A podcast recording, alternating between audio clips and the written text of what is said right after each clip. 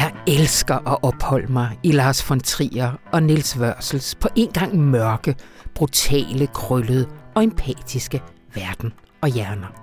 Det er lige, hvad lægen har ordineret i en tid, hvor der i forvejen ikke er ret meget, som giver mening. Således skriver vores filmredaktør Christian Mongård i sin anmeldelse, efter at han er en af de heldige, der fik lov til at opholde sig et par timer i biografmørket med de første to afsnit af Ride sæson 3, Ride Exodus. Der går lige en lille uges tid, før vi andre kan få den behandling, men Mongård han kommer herind og anmelder. Velkommen til Radio Information på en uge, hvor ja, der blev udskrevet et valg. Og det skal I lige om lidt høre chefredaktøren have en ordentlig optur over, og vores indlandsredaktør Natalie Barrington Rosendal, hun kommer også og fortæller, hvad man kan vente i avisen i de næste uger. Men det betyder jo ikke, at vi derfor har glædet os mindre til en ny sæson af Ride. Velkommen til Radio Information, hvor vi tager det gode med det onde og det danske folketingsvalg med alt det andet, der er vigtigt. For eksempel skal vi aller, aller først tale om elkraftens historie og hvad vi kan lære af den. Velkommen til.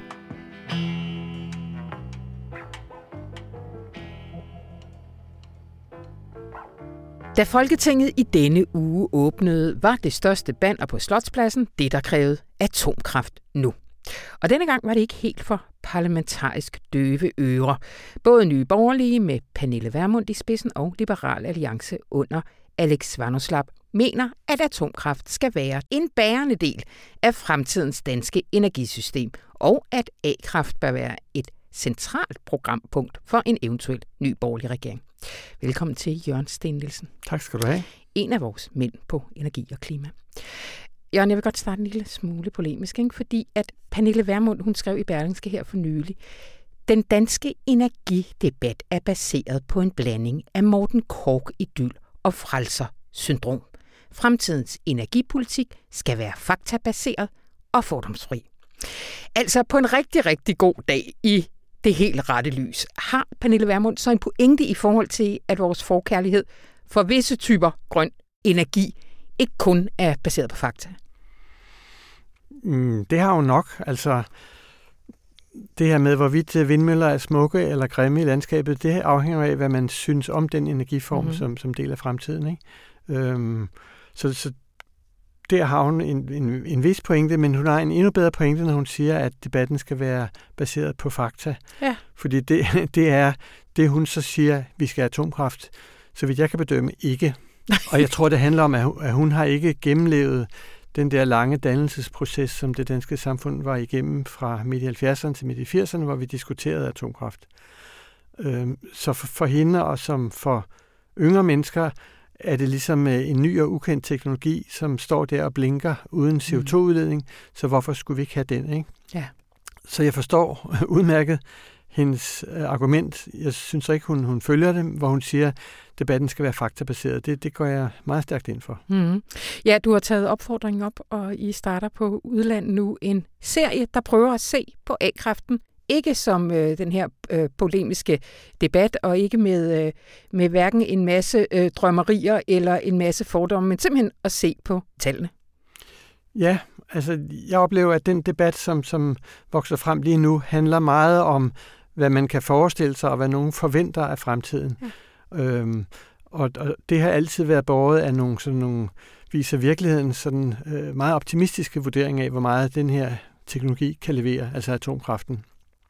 Så jeg tænkte, at det, det der er mest interessant at gøre, det er simpelthen at se bagud, hvad har den her teknologi øh, givet os? Hvad har den præsteret øh, i de, de over 50 år, den har været på banen? Ikke? Mm. Fordi det at tænke frem, det er ligesom på en eller anden måde gratis. Man kan altid forestille sig en masse ting, men, men det er nok så vigtigt at se på, hvad, hvad, hvad der egentlig sket ude i virkeligheden. Ja. Og det kommer vi tilbage til lige om lidt, men jeg vil gerne lige vende, fordi øh, nu, øh, nu nævnte vi Liberal Alliance og nye borgerlige i en dansk sammenhæng.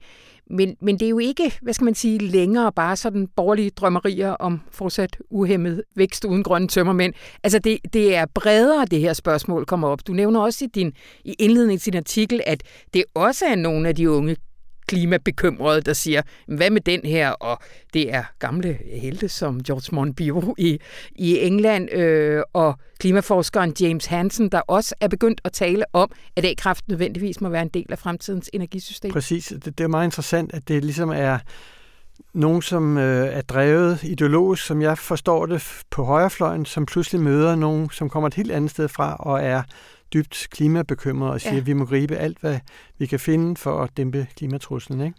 Men nu sagde du lige før, at, at det måske handlede om, at Pernille Vermund ikke havde øh, den, den dybe historiske erfaring. Men det kan man jo ikke sige, at Monbiot og Hansen ikke har. Altså, hvad, hvad, hvad forklarer, synes du, at, øh, at det også på den fløj er?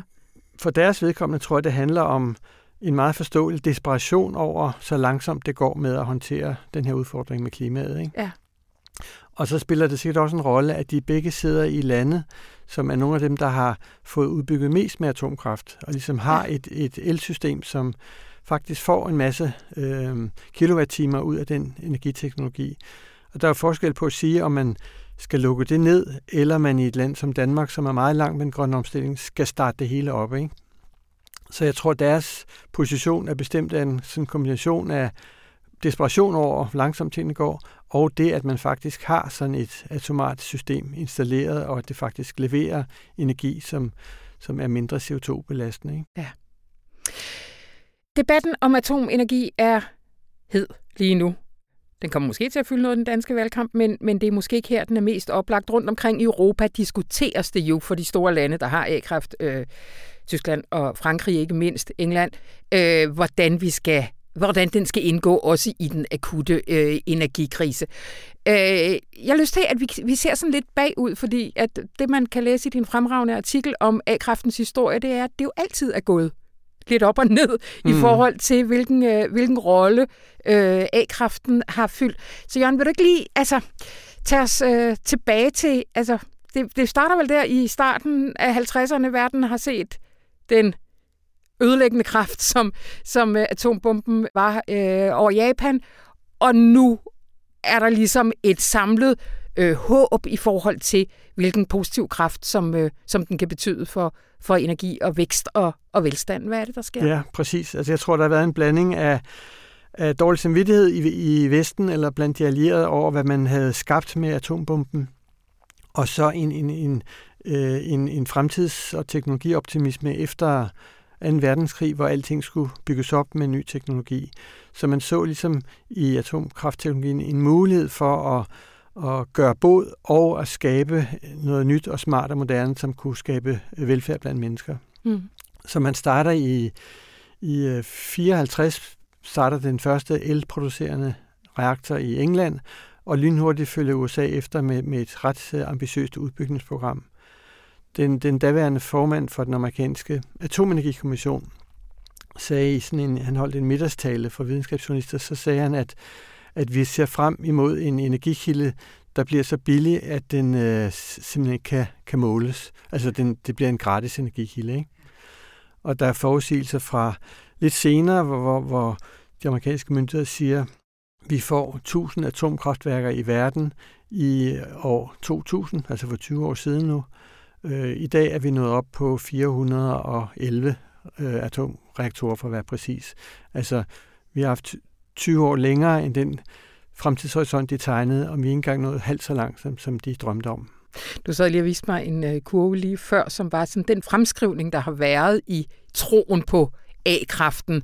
Øh, og den har været fuldstændig, altså lige her, kurven går hammer op i vejret, men den reelle udvikling ligger og roder nede i bunden. Altså, hvad, hvad, hvad forklarer, at det på en eller anden måde aldrig nogensinde er blevet en så stor del af vores energisystem, som, som både drømmene og, og fremskrivningerne tilsag? Man, man kan lige nævne, at der er sådan et, et, et parallelt sæt forudsigelser for, hvor hurtigt det går med den vedvarende energi.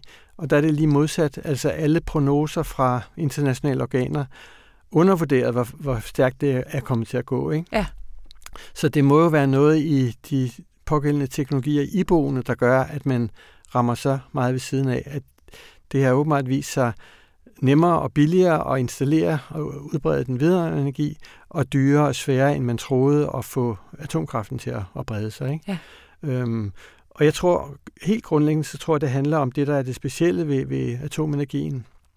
at den handler om at spalte uranatomer og derved skabe noget, der er radioaktivt strålingsfarligt. Det, det stiller nogle helt øh, specielle betingelser for, hvordan den kan håndteres, øh, hvad der skal være af sikkerhedssystemer, kontrolforanstaltninger osv., som gør den dyr og besværlig og langsomt at implementere. Ikke? Og det, ja. det er nok det, der har overrasket, tror jeg. Ja. Og så samtidig, jeg kan huske, altså er det 41 år, man i gennemsnit siger, en, et atomanlæg øh, øh, lever. Det vil sige, at det tager enormt lang tid at bygge op, og så har det i virkeligheden ikke så lang en levetid. Det er meget forskelligt, men, men øh, gennemsnitsalderen af de værker, der kører lige nu, er 31 år. Og det vil sige, at verdens reaktorpark er ved at være gammel. Ja. Men, men, men det er jo rigtigt, der er det sådan specielle, at det ofte tager lang tid at få værker øh, godkendte myndigheder og så bygget. I de bedste tilfælde har det taget 5-6 år, men, men, men der er et grotesk eksempel i den artikel, vi skriver, hvor en amerikansk reaktor var 43 år undervejs, før man kunne åbne den. Og alt derimellem har, har man oplevet. Ikke? Ja. Og så når værket har været i drift i kort eller længere tid, så følger der en lang periode, hvor man så skal pille det ned, skille det ad, få alle de radioaktive dele forsvarligt håndteret og deponeret. Og den proces kan være øh, altså også adskillige årtier lang. Men altså, når du er her, og jeg synes, man skal gå ind og læse artiklen, den er, øh, er lang og fuld af detaljer, og også sjove anekdoter om det her. Altså, men, men der er nogle tal, der ligesom står tilbage. Altså, for USA for eksempel, som i dag er det land, der har en størst andel af energien produceret? Øh, nej, USA er det land, der har flest reaktorer, men Frankrig er det land, der har den største andel af elproduktionen fra atomkraft. Det er rigtigt. For USA der er status, at der er 92 reaktorer fortsat i drift. Og 89 af de 92 er over 30 år gammel, og gennemsnitsalderen er godt 41 år. Siden 2018 er seks reaktorer taget ud af drift, øh, og ingen nye koblet på nettet. Ja. Altså, det er, det er udviklingen i det land med flest atomkraftværker. Ja. Altså, det er vel en afvikling? Det, det ender det jo med, hvis ikke de får fart på udbygningen igen, øh, hvad, hvad nogen drømmer om, men, men ellers er det jo en, en langsom afvikling. Og det er jo, fordi USA fylder så meget, så er det også det, der er, er med til at forklare, at den andel af verdens elforsyning, der kommer fra atomkraft, den er faldende og har været det i, i årti, to og et halvt årti efterhånden, altså 25 år. Der bliver lavet øh, for tiden sådan en stabil mængde atomkraft øh, fra verdens reaktorer, men andelen af, af verdens samlede forbrug er faldende. Ja. Når det trods faldet i USA alligevel er sådan en nogenlunde stabil produktion, så er det fordi primært Kina bygger mange atomkraftværker. Kina står for langt den største del af udbygningen med, med den her energiteknologi mens det er i, øh, i Vesten, i, det vil sige i EU, i USA, i Japan, stort set er gået i stå. Mm. Øhm, så, så, så fokus er flyttet fra der, hvor det startede, USA, England, Frankrig, og så til, til Kina og til dels Rusland og Indien. Mm. Mm. Ja, når du nu har dykket ned i atomkraftens historie, altså hvad sidder du tilbage med i forhold hvad har, vi, hvad har vi lært af den historie i forhold til, hvordan man kan, kan, kan tænke atomkraft i et fremtidigt energisystem? Andre vil måske lære noget andet end mig, men, men, men, men jeg synes, man har fået bekræftet det her med, at det er en, en, en, en usikker vej at gå, hvis vi hurtigst muligt vil, vil gøre noget ved den her klimatrussel. Fordi, som vi har forsøgt at tale om, det er en, en, en langsom teknologi, altså det tager lang tid at få nye værker godkendt og bygget, og så bliver de øh, jævnligt ramt af forskellige større eller mindre uheld, som gør, at de må tages ud af drift og levere mindre, end, end de burde. Og så er der sådan halen af de problemer, der følger efter med højere radioaktivt affald og sådan noget. Ikke? Mm. Men, men, men det er først og fremmest en, en teknologi, som hjælper os langsomt, og viser det sig til en, en, en højere pris, end man troede. I dag, det fremgår også af vores artikel, i dag er sol og vind jo klart billigere end atomkraft, når vi taler om nyanlæg af alle tre teknologier. Ikke? Altså, nye atomkraftværker kan ikke konkurrere med, med sol og vind i dag. Hmm. Hvad er det så for en... Øh, altså, når det alligevel kommer op også i en dansk debat nu, hvad er det for en... Øh, hvad er det for det kraft, som A-kraft har som, øh, som politisk argument? Det er vel det, at, at uh, fortsat alt gik efter bogen, at, at det er smart ligesom at kunne spalte nogle atomer og så få noget energi ud, som ikke belaster klimaet. Altså vi har virkelig brug for alle de håndtag, vi kan, vi kan finde for at gøre noget ved den her øh, sky, der hænger over vores, mm. vores hoveder. Så derfor er det jo lokkende, hvis ikke man ligesom har forhistorien og har forstået, ligesom, hvor, hvor besværligt det i virkeligheden er, hvor, hvor dyrt det kan blive, så er det jo lokkende at sige, lad os da gribe den her mulighed også. Mm. Og derfor tror jeg, at vi, vi er nødt til at tage en ny debatrunde, hvor vi går igennem fordele, ulemper, øh, risici osv., og så når til en eller anden afklaring om, om hvad kan den her teknologi, eller hvad kan den ikke. Mm. Og det gælder nok mest uden for Danmarks grænser, fordi jeg kan ikke forestille mig, at øh, elselskaber hjemme end sige øh, politikere fra de store partier vil, vil røre ved den her teknologi, fordi vi snart er i mål med andre grønne løsninger. Men skulle vi ikke alligevel få fat i Pernille Vermund på et eller andet tidspunkt, og så fremlægge hende, øh, hvad skal man sige, de her fakta, og så se, jamen, er det de her fakta, du vil have? Hvordan, hvordan udlægger du dem? Jo, altså det, det virker som, at hun er meget interesseret i at sætte ja. sig ind i fakta. Det synes jeg er en glimrende idé. Ja. Hermed givet videre. Tusind tak, Jørgen Sten Nielsen.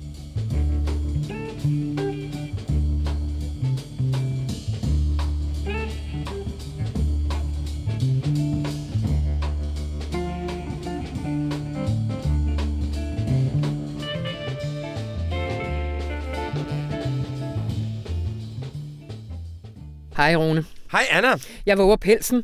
Jeg tror, du har en valgrelateret optur til os. Altid. Jamen, valg er altid optur. Mm. Valg er jo ligesom... Vi er jo stadigvæk revolutionære nok, Anna, til at vi elsker, når det bliver kastet op i luften. Mm-hmm. Altså det der med, at nu må vi så se, nu skal landet fremkaldes igen. Vi har en helt bestemt orden og en måde at gøre tingene på. Noget af det er af helvede til, andet er rimelig godt. Og så er der noget tredje, hvor vi må sige, det, det er vi bare de bedste i verden til. Men det, der gør Danmark til det samfund, som både socialister og nykonservative og erhvervsfolk og Forbes og alle mulige andre beundrer, det er jo, at vi er så skide gode til at brokke os i Danmark. Danmark er protestpartiernes moderland. Det er her, hvor magten er formet af protestpartier. Og det sker altid ved valg. Mm-hmm. I 2019, der var det gadens protest mod, at vi ikke havde nogen grøn politik, som fuldstændig overvældede magtapparatet. I 2015, der var det udkanten, der hamrede løs en ulighed, vi slet ikke havde gjort os bevidst. Og det der med, orden bliver kastet op i luften, hvor kommer protesten fra den her gang? Sandheden er, at man ved det jo aldrig rigtigt inden et valg. Nej. Jamen, hvor kommer protesten fra den her gang? Jamen, der er ingen tvivl om, jeg ønsker jo, men det for fanden mand, det bevæger sig ikke, som jeg ønsker. Jeg ønsker virkelig, at den skulle komme fra alle dem, der har siddet stille i tre år, øh, efter de demonstrerede sidste gang, har sagt, nu vil vi fandme have en rigtig grøn omstilling. Det der 70% mål, hvor er det træls? Altså, hvor er det træls at gøre en kæmpe transformation af samfundet til bare et tal og et fokus? Nu vil vi fandme have vejen til et nuludledende samfund. Det er det, vi ønsker, og nogle gange er det jo sket det, vi ønsker, at det fik vi. Men det ved vi jo. Det, det, er, ikke, det er ikke givet, at, at, at, at vi får det. Det, som jeg simpelthen ikke ved, det er, hvordan er styrkeforholdet mellem alle de nye partier, som jo har det til fælles, at de siger, at vi er ikke blevet hørt før. Vi er ikke mm. blevet hørt før. Vi repræsenterer nogen, som ikke er repræsenteret. Vi gør de usynlige synlige. Vi ved ikke, hvordan forholdet er mellem alle de partier og så de gamle magtpartier. Der var en måling, som jeg så onsdag, som viste, at både konservative og venstre stod under 15 procent af stemmerne, og Socialdemokratiet til et par 20. Det vil sige, at du har en 40-45 mm. stemmer på de gamle magtpartier. De radikale har vel syv stemmer tilbage, eller, eller, eller noget i den retning. Mm. Så det der forholdet mellem protesten og magten, kender vi ikke, og det bliver et kæmpe drama. Mm. Men, hvor, men, men hvor er der noget protest med ild i den her gang? Altså fordi er der, er der ild i øh, land-by-konflikten, for eksempel, som, som er det, som Inger Støjberg i hvert fald indtil videre har sagt, at hun bringer til bordet? Jamen, det som der er med landby, det som landby kan, det er, at den kan artikulere alle de uligheder, som vores politiske system har svært ved at artikulere. Det vil sige, landby er også en ulighed i sundhed. Dem, der lever langt og sundt og spiser økologisk og vegansk og bla bla bla, og så dem, der ikke lever nær, nær så mm, langt. Mm. Dem, der ikke har fået lang videregående uddannelse over for dem, der har. Dem, der bor de steder, hvor der er en enorm værdiproduktion, det er der jo i København. Altså værdiproduktion er jo flyttet til storbyerne og væk fra de små byer. Så geografisk ulighed, sundhedsulighed, nye former for social ulighed, uddannelsesulighed, alle de former for ulighed, de bliver artikuleret af nogen, der siger, vi kommer fra landet, og vi bliver pisset på. Så det der, og det er jo, man kan sige, der er to typer ulighed for velfærdsstaten. Der er de gamle uligheder, dem der var før vi lavede velfærdsstaten. Og det er jo sådan noget med arbejdsgiver over for arbejdstager osv. Det, de er ikke forsvundet, de er der stadigvæk, men så er der de nye former for ulighed, dem der er blevet produceret i velfærdsstaten. Og det er jo typisk noget med, alle vil have ordentlig øh, behandling på sygehuse, vi store, kæmpe store supersygehuse, for at løse et problem, men det betyder, at der er en masse små lokale, der bliver lukket, og det skaber så et problem. Så de her former for ulighed, der er produceret af velfærdsstaten, mm. der er land og by, uddannelse, sundhed, det er enormt, enormt vigtigt for det. Og det vi jo ikke ved, det er, hvor stærkt den er. Ja. Der er jo store diskussioner nu omkring, altså, den måde, det her valg, det, øh, det kom til verden. Øh, jeg ved, at du synes, det faktisk er et udtryk for, at vi har et levende og sundt demokrati, at, øh, at det ender med, at det bliver regeringens egen støtteparti, der, øh, der vælter regeringen og kaster os ud i, øh, i valg på et lidt skørt tidspunkt. You know so much, Anna. Hvad er det? Jamen, det synes jeg, fordi den her regering var et eksperiment i magt. Mm. Og jo også et eksperiment, som vi også her har haft stor sympati for. Altså det var et eksperiment i magt at sige, nu er det ikke Finansministeriet, der skal styre det her lands finanspolitik. Det er faktisk de folkevalgte i regeringen, der skal det. Nu vil vi ikke have en regering med mange partier. Nu vil vi have en regering med et parti. Til gengæld laver vi et forståelsespapir, som binder hele venstrefløjen. Nu vil vi gøre Socialdemokratiet til en bevægelse samlet omkring en person. Det er jo ikke bare en etpartiregering, det er jo også et slags etpersonsparti, mm. som de har lavet. Og der må man sige, at hele det projekt, embedsværket skal ikke stå i vejen. Større beslutningskraft. Demokratiet bor i Mette Frederiksens person, hun må ikke blive stoppet. Det ender jo med det, man med lidt kedeligt så kalder for et enormt overreach, at man faktisk bruger magten overdrevet. At man gør noget, som var ulovligt, som man ikke havde lovhjemmel til. Og der er Danmark jo sådan et demokrati. Vi har meget, meget svage kontroller af regeringsmagten. Vi har en meget svag forfatning. Vores forfatning er mest lyrik. Vi har en meget, meget tilbageholdende forfatningsdomstol, højesteret. Så vi har kun embedsværket. Og i det øjeblik, du siger, embedsværket skal ikke stille sig i vejen for min magtudøvelse. Jeg siger ikke, at Mette Frederiksen derfor har det juridiske ansvar. Det mener jeg ikke, hun har. Men hun har skabt en politisk situation, hvor det, der gik galt, meget sandsynligt kunne gå galt. Og der mener jeg, at hvad er der så at tjekke på magten? Det er, at støttepartierne siger, prøv at høre, den her måde at udøve magt på, kan vi ikke længere lægge mandater til. Det må vælgerne afgøre, om de vil have. Så ja, jeg synes, de radikale træffede en rigtig beslutning. Det krydser vi fingre for. Uanset, der er valg, og det er valgkamp, og det er... Kæmpe optur! Kæmpe optur. Tusind tak, Rune Lykkeberg.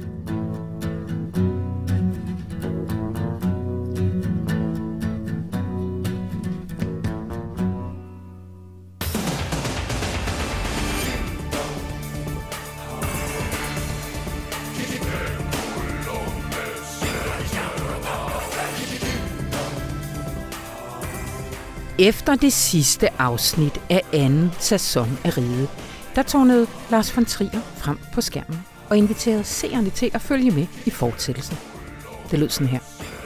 Skulle de på trods af det, de netop har set, alligevel nære et ønske om at følge rigets videre slingrende kurs, og stadig ville bruge lidt tid sammen med vores lille flok, og for Gud ved hvilken gang lytte til denne herres dumsmarte bemærkninger, så vær for satan velberedt på at tage det gode med det onde.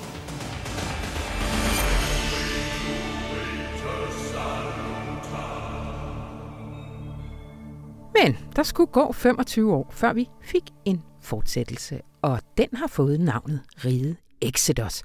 Og du, Christian Mongård, igennem på telefon, har set første to afsnit ud af i alt fem i biografen i den her uge. Korrekt? Det er fuldstændig korrekt, Anna. kan du starte med, bare med et ord, og give et hint til det, vi kommer til om 10 minutter at opsummere? Hvad var det for en oplevelse? Det var en god oplevelse. God oplevelse? Godt. Jeg havde håbet på noget lidt mere spralsk. Okay, det, øh, det var en vederkvægende oplevelse. Uh! Christian, øh, Lars von Trier og Nils Wørsel har skrevet Ride Exodus, og den begynder stort set der, hvor Ride 2 sluttede. Kan du ikke lige, øh, kan du ikke lige sætte scenen, hvis øh, der sidder et par lytter og ikke har fået, øh, ikke har fået set dem igen? Jo, altså jeg, jeg tror faktisk, det sjove er, at man behøver ikke nødvendigvis at have set de to første sæsoner af Riget for at kunne følge med i Riget Exodus. Men der er ingen tvivl om, at det er sjovere at se den tredje sæson, hvis man har set de to første sæsoner, for den er spækket med referencer til, mm, den, mm. til de gamle sæsoner og sådan noget. Men altså, Riget er jo i bund og grund en spøgelsesserie, der foregår på Rigshospitalet i København. Og hovedpersonen i Riget i de to første sæsoner var fru Drusse, spillet af Kirsten Rolfes, som var sådan en meget spiritistisk, øh, glad øh, ældre kvinde, som var overbevist om, at der var ondskab i fundament og vægge på Rigshospitalet, og at det skulle hun gøre noget ved. Der var urolige ånder, faktisk ikke kun ondskab, der var også urolige ånder, der var gode ånder, mm. som var fanget et eller andet sted mellem himmel og helvede, mellem liv og død, og de havde brug for at blive udfriet, og det tog hun på sig som sin opgave, og lod sig indlægge, selvom hun ikke fejlede spor. Hun benyttede sig af alle mulige tricks for at blive indlagt. Og så møder hun jo så på det her hospital, ud over onde og gode ånder, møder hun jo så også en lang række lad os bare kalde det meget kulørte øh, personligheder på det her hospital, altså læger, sygeplejersker, andre indlagte, øh, andre patienter, øh, portører osv. Altså det bliver sådan et, et helt samfund i sig selv, hvor man kan sige, at åndelighed og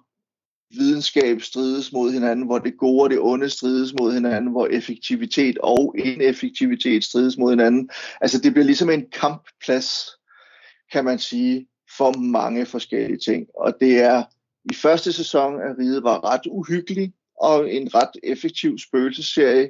Anden sæson var der forlod øh, Trier og Vørsel ligesom uhyggen til fordel for noget meget mere absurd komisk, kan man mm. sige. Og det er også mm. det tonefald, de begynder den nye sæson i her, og så vidt jeg kan forstå, vi har jo et stort interview med Lars von Trier i avisen her i, i fredagsavisen i vores kulturtillæg, og der snakker han også om, altså det er den tone, han ligesom har kørt videre. Så, så, så man kan sige, at det, det, der var så sjovt med det, det er, at jeg har siddet og lyttet til kommentarsporet igen på anden sæson af Riget, og der til allersidst, øh, altså selvom Lars von Trier lover en fortællelse i afsnittet, så kan man jo på kommentarsporet mm. høre Lars von Trier og, og den spørgsmål næsten helt fortvivlet og ret humoristisk sidder og snakker om, vi har malet os selv op i et hjørne, hvad fanden skal vi gøre, hvor skal vi bevæge os hen efter det her? Og det er en af grundene til, at der er gået 25 år. Altså, Lars Trier bryder sig ikke om ja. at gentage sig selv på den ene side, på den anden side, så Hammer Niels Vørsel, de vidste simpelthen ikke, hvad pokker de nu skulle gøre. Så derfor er der gået så lang tid, før vi har fået den her fortsættelse. Og det de gør, det er, at øh, de lærer den nye hovedperson, spillet af Bodil Jørgensen, se ride. Sidde foran sit fjernsyn og se ride. de bruger benytter sig... Ja, det er da meget godt ting. Det er ret sjovt, og de benytter sig simpelthen af sådan et metagreb, der hedder, hun sidder og ser sidste afsnit øh, af anden sæson og tænker, at det her, det kan ikke være rigtigt. Sådan kan man ikke slutte den serie. Hvad er nu det for noget fis? og, øh, og, og, så beslutter hun sig for, at, og, og Karen, som hun hedder, spillet af Bodil Jørgensen, hun er, øh, hun er øh, hvad hedder det, synsk, og samtidig øh, har hun, altså hun har en interesse i, nogle af de samme spiritistiske, kan vi godt kalde det, interesser, som fru Drusse havde, så hun sætter sig for simpelthen 25 år senere at fortsætte fru Drusses øh, arbejde, både fordi, altså man kan ikke slutte en tv-serie sådan, som de slutter den, men også fordi der er uafsluttede ting her. Den, altså serien anden sæson slutter simpelthen med, at ondskaben er der, Fodrusse er på vej i en elevator ned i helvede. Øh, den lille pige Mona, som meget af handlingen i, øh, øh i, i sæson 1 og 2 handler om, som er blevet fejlbehandlet af den svenske læge, der hedder Stig Helmer. Hun forsvinder i mm. en paternoster, og der er ingen, der aner, hvor hun er henne nu. Og altså, nogle af hovedpersonerne er blevet besat af djævlen og af, af dæmoner og sådan noget. Så det er, altså, det er virkelig bogstaveligt forstand limbo, vi efterlades i, da anden sæson slutter. Og det skal vi så have gjort noget ved. Og så er det altså Karen, hun sidder og ser DVD'en og tænker, det er for dårligt. Så går hun ud af sin dør, der holder tilfældigvis en taxa og venter på hende. Og så kommer hun ind på riget, og så begynder hun ellers få Drusses arbejde. Og så har Vørsel og, og, og Trier har så gjort det, at fordi der er en hel del af de skuespillere, der spillede hovedrollerne i de to første sæsoner, Holger Jul Hansen, Ernst Hugo Jægergaard, øh, øh, Jens Ocking og så videre, mm. øh, øh, de, de lever jo simpelthen ikke længere. Så de har fundet nye skuespillere til groft sagt at spille de samme roller, bare med andre navne, kan man sige. Men også nogle af dem børn og af dem, og sådan noget. Altså, der er også ja. familiære relationer. Michael Persbrandt, som har en af de sjoveste roller i den nye sæson her i, i Riget Exodus, han spiller Stig Helmer Junior, og er altså søn af Stig Helmer, den der utrolig danskerfjendske og menneskefjendske og virkelig, ja, også ret beset meget selvsikre og alligevel temmelig inkompetente læge, øh, spillede Ernst Hugo Jægergaard i de to første sæsoner. Ham, der stod op på taget af riget og råbte om dansk jævler hele tiden, og som bare ikke overhovedet kunne mm. forlige sig med at være svensk hotshot læge og så arbejde på et dansk øh, hospital. Han synes, det var noget af det mest forfærdelige overhovedet. Nu kommer hans søn, spillet af Michael Persbrandt, øh, Stig Helmer Junior, som øh, Lars Mikkelsens doktor Pontoppidan insisterer på at kalde ikke øh, Helmer, men Halmer, fordi han er jo, faren var Helmer, Helmer, og søn er Halmer og sådan noget. Så der er sådan en masse, du ved, hvor de sådan virkelig kommer skævt ind på hinanden, ikke? Og han er, Lars Mikkelsen er fuldstændig, eller hans uh, Dr. Pontoppidan der, er lige så, øh, han er leder af neurokirurgisk afdeling, hvor meget af det udspiller sig, og han er lige så konfliktsky som øh, professor Moskov spillede Holger Jul Hansen mm. var i den mm. gamle serie. Så, så, så der er hele tiden trækkes der sådan nogle tråde, men altså vi har så her Stig Helmer, han øh, øh, kommer til København, og altså hader danskerne. Han hader alt, hvad Danmark står. Han synes, det er forfærdeligt. Han sidder og onanerer til, øh, mens han ser Olsang på Skansen, og han har IKEA-møbler på sit kontor. Han blev medlem af sådan en hemmelig svensker undergrundsklub på hospitalet, hvor øh, svenskerne mødes med hemmelige håndtegn. Han er sådan en, han indfører kønsneutrale betegnelser på patienterne på afdelingen. Han Øh, sender en samtykkeerklæring til en ung læge, han har forelsket sig i, eller falder meget hurtigt for, som så tager det som et overgreb, og så allerede inden for de første par minutter, han har været på hospitalet, har han fået sagsanlæg på halsen og sådan noget. Så der er sådan, ja, der, tro mig, Anna, det er, det er nogle værre løjer, det er det altså. det er nogle værre løjer, men det lyder også, og det skriver du også i anmeldelsen, at der er en masse kontinuitet, men de har også gjort sig umage for at tage fat om de ting, der har forandret sig i mellemtiden, altså i de her 25 år. Jamen altså netop det her med de kønsneutrale øh, betegnelser, for, altså det kan man sige, det har de så ikke håndteret så vanvittigt elegant, synes jeg, her i, i, i den her sæson, men, men det her med samtykkeerklæring og med, altså i det hele taget, der er også noget med etnicitet, altså Øh, det første, han påtaler, da han kommer til, til, til en lægekonference, øh, den, den, øh, altså den daglige, øh, det daglige møde på afdelingen, øh, Stig Helmer Junior, det er, at han påtaler, hvorfor er, er, er I alle sammen så hvide? Er der slet ikke nogen med anden etnisk baggrund end dansk? Hvorefter øh, Dr. Pontoppe, da han får tilkaldt to rengøringsmedhjælpere og får dem klædt ud som læger, altså som jo så begge har brun hud og, og, og tørk, at den ene har tørklæder, og de har begge to selvfølgelig anden etnisk baggrund end dansk og sådan noget. Altså, så den leger hele tiden ja, med det der, og ja. det er, noget af det er virkelig morsomt, noget af det er også måske lidt to en gang middelalderne, men aldrende herrer, triopvørsel, ja, som den, ikke helt lige måske ved, hvordan de skal håndtere det. Den lyder det. lidt lavt hængende, den med samtykkeerklæringen, vil jeg i hvert fald sige. Den, den, men, den, fun- øh, lad os nu den se. fungerer faktisk godt. Den med den fungerer, okay. identiteterne, den, den fungerer knap så godt. Godt. Jamen, øh, det kan vi snakke om på gangen, når jeg har set det. Du skriver også i din anmeldelse, at du er faktisk i tvivl om, om det er slut for denne gang. Du har kun set de to afsnit. Hvad får dig til at tænke, at øh, kan vi risikere at have sådan en lige så vanvittig åbning, øh, når fem afsnit er overstået? Altså igen, hvis vi skal forholde os til, hvad Lars von Trier siger i interviewet med os, så lover han faktisk, at han slutter det den her gang. Men jeg havde ikke læst interviewet, der skrev min anmeldelse. Jeg tænkte, jeg skal ikke lade mig påvirke af, hvad han fortæller. Jeg skal ligesom skrive min anmeldelse ud fra, hvad jeg har set. Og da jeg kun har set to af de timelange, af de fem timelange afsnit, så har jeg sådan en fornemmelse af, at det kan bevæge sig i alle retninger, netop fordi det er så løst og så ret beset øh, rodet, øh, virkelig underholdende og mm. virkelig veloplagt på mange måder, men også ret rodet og, og, og ligesom samler op der, hvor fjerde øh, afsnit af, af anden sæson slut, eller der hvor anden sæson sluttede det hele taget, og er meget sådan masse bolde kastet op i luften, men heller ikke den historie, der bliver fortalt i om fru Drusse i, øh, og, og kampen, hendes kamp mod ondskaben, bliver ikke for alvor fortsat her i de to første afsnit. Og så sidder jeg sådan og mm. tænker, at når man kun har fem afsnit til, til sin rådighed, kan man så nå at gøre det hele færdigt. Det påstår Lars Montrier. Han siger faktisk, at han mener, at den slutning, han serverer, er bedre end den David Lynch serverede i, uh, i Twin Peaks, som jo var en serie, han var meget inspireret af Lars von Trier, da han gik i gang med riget. Men, men, men lige umiddelbart efter at have set de to første afsnit, så er jeg ikke sådan, så sidder jeg og tænker, uha, hvor skal det dog ende det her? Men, men omvendt, Anna, prøv at høre, jeg ved ikke, hvordan du selv har det med Lars von Trier. Personligt så, altså om jeg så kan lide hans film eller ej, så synes jeg altid, det er et vældig trip og vældig underholdende at komme ind i hans yeah. fuldstændig vanvittige hjerne. Og det er det altså også her. Det er intet mindre end fantastisk underholdende. Om det så også bliver tilfredsstillende, sluttes tilfreds- tilfredsstillende, eller som man gerne vil have det, det tvivler jeg egentlig på, det gør. Men hvor det ender hen, det ved jeg sgu ikke. Og vi kan alle sammen være med. Øh, fra den 9. oktober, der kan den nemlig ses på noget så mærkeligt som streamingtjenesten Viaplay. Ja, altså, det er jo simpelthen, altså det, det er jo sådan et, et, et meget godt tegn på den nye tid, ikke? Altså at, at Ja. Danmarks Radio, de først så laver de uh, Borgen sammen med Netflix. Uh, der fik vi dog i det mindste lov til at se Borgen den seneste sæson på Danmarks Radio, før den kom på Netflix. I det her tilfælde, der er det øh, den, den store øh, nordiske streamingtjeneste Viaplay, som øh, Centropa og Danmarks Radio har allieret sig med, sikkert for at få råd til Ja. det. Har sikkert været vanvittigt dyrt at lave de her fem afsnit. Men derfor så blev den simpelthen sendt på Viaplay først. De to første afsnit blev lagt online øh, den 9. oktober, så kommer der ellers et afsnit om ugen de følgende tre uger.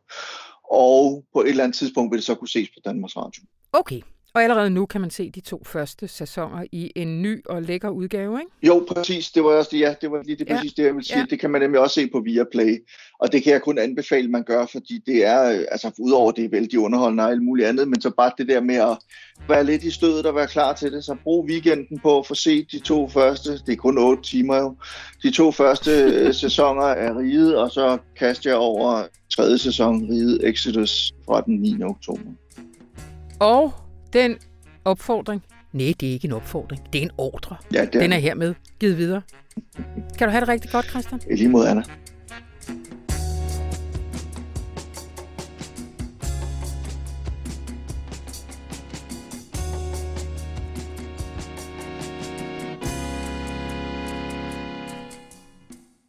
Og det er næsten, hvad vi havde på programmet i dag, men lige inden jeg slipper jer, så synes jeg ikke, I skal snydes for alt det lækre, som information har i den næste måned, Natalie. Måned, ja.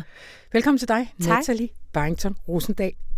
Du er souschef på vores indlandsredaktion, og jeg har bedt dig om sådan lige hurtigt at line op alt det, som, øh, som vi har planlagt her under valg. Først, er det fedt, at det er en måned? Mm, ja, det, uh, det er et godt spørgsmål. Jeg er simpelthen blevet spurgt om sådan alt muligt med, hvem tror du vinder, og hvornår. Og sådan, om det er Ja, ja. fedt, at det er en måned. Nå, men ja. jeg tænker bare i forhold til det, vi har på hjertet. Ja, men det synes jeg da. Altså, fordi så bliver det ikke så hektisk, så kan man komme lidt i dybden, så, øh, så er der jo en efterårsferie, som nogen de kan holde i fred og ro og sådan noget. Det er fint. Ja, det er fint. godt, Sådan godt. en lille måned. Det havde jeg også regnet med faktisk, at det ville være. Øhm, Men det er da usædvanligt lang tid, er det? Ja, sidste gang var det jo, var det ikke fem uger sidste gang, men det? der lå Ja. selvfølgelig også et andet valg oveni. Øhm, men jo, det er lidt længere, end det plejer. Det er rigtigt. Natalie, hvad har I planlagt til os? Jamen, på indland har vi planlagt lidt forskelligt godt. Vi har et element, der hedder valg i gudekvarteret. Og det er, øh, vi har nærmest altid øh, noget fast, hvor vi er ude at tale med øh, det, som Inger Støjberg kalder almindelige mennesker øh, Mhm. ude i landet, så det hele ikke bliver analyser og kloge over og eksperter og politikere. Øhm, så vi har fundet øh, et kvarter i Køge, som nogen siger er Danmarks mest gennemsnitlige by. Øhm, og det her det er så et kvarter, hvor at der både er lejelejligheder og store villager med haver osv. Og så har vi fundet et øh, vælgerpanel øh, af naboer på cirka 10 mennesker eller familier, der bor her side om side, men som er meget forskellige. Øhm, og meningen er så, at vi i løbet af valgkampen skal besøge dem igen og igen for at finde ud af, synes I, at det spiller ind på kritikken af Mette Frederiksen, at hun er kvinde. Mm. Der er så nogle forskellige holdninger. Hvordan ser det ud med jeres elregninger? Øh, synes I, det er troværdigt, når Jacob Ellemann siger sådan her, og så videre. Ja. Så simpelthen bruge dem som vælgerpanel. Det glæder vi os meget til. Mm-hmm. Mm, og så startede hun jo i Køge i går. Det er jo det. Øhm, Vidste I det? eller Onsdag. Nej, men, øh, men det kunne man jo godt lade som om, vi gjorde. Men det gjorde vi altså ikke. Vi var, men vi var meget glade. Hun har nok lavet den det. samme analyse. ja, præcis.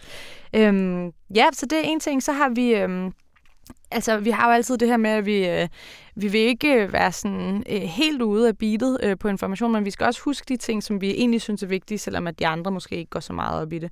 Øhm, og der har vi tænkt på, at klima, som jo var et alt overskyggende emne sidste gang, ikke er særlig højt på dagsordenen Mm. mm. den her gang. Altså, det er jo inflation og alt muligt andet. Øhm, men måske netop derfor, så skal vi huske at holde rigtig godt fast i det. Og derfor så har vi øh, planlagt en hel serie af interviews med partiledere, hvor at vi både spørger dem sådan lidt overordnet, altså hvad nu? Øh, hvad skal vi herfra? Men også prøver at tale med dem sådan mere grundigt om, altså hvordan skal vi lave klimapolitik fremover, og hvad er de store uenigheder osv. Mm. Mm. Øhm, så øh, ved jeg, at øh, Peter Nielsen op på litteraturredaktionen, mm-hmm. han har planlagt øh, en masse øh, tekster fra øh, landets bedste digtere, som har fået lov til at skrive. Øh, det kan være et digt, øh, eller en prosatekst, eller noget tredje, om rigets tilstand. Oh. Mm, det glæder jeg mig meget til øh, at læse. Så det er, sådan, det er mm. nok sådan det, vi primært har af, af faste ting. Ja, men vi har også lige haft premiere på en ny podcast. Det er rigtigt, ja. Vi har øh, fire dage om ugen inden øh, fredagens radioinformation en valgpodcast, hvor vi taler om de sådan helt aktuelle ting i dagen. Og den udkommer klokken 15 hver dag. Ja. Øh, ja.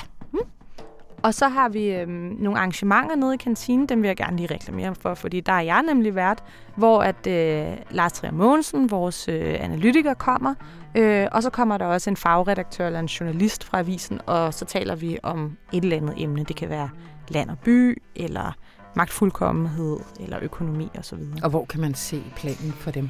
Det burde man kunne se på Informations hjemmeside inden længe. Ja. Mm. Endelig, snart. og sidst men ikke mindst, et nyhedsbrev, der også ja. udkommer hver dag kl. 15, har jeg hørt ja. nogle pibe om. Ja, eller i hvert fald øh, mandag til lørdag, som det ser ud lige nu. Øh, og det er også øh, Lars Trier Mogensen, der øh, primært fører pennen der øh, og bringer nogle mini-analyser. Ja, mm. og der kan man jo skrive sig op inde på information.dk-nyhedsbrev. Tusind tak, Natalie. Selv tak. Og det var alt, hvad vi havde fra denne uges information. Og når du er inde og skriver det op til information.dk, nyhedsbrev til den nye politik nyhedsbrev, så skriv der selvfølgelig også lige op til vores lyd-nyhedsbrev. Så er der meget mere nyt om, hvad vi gør på lydsiden. Mit navn det er Anna von Sperling, og det her program det var klippet og gjort så lækkert af Anne Pilegaard Petersen. Og så ønsker jeg dig en rigtig dejlig weekend.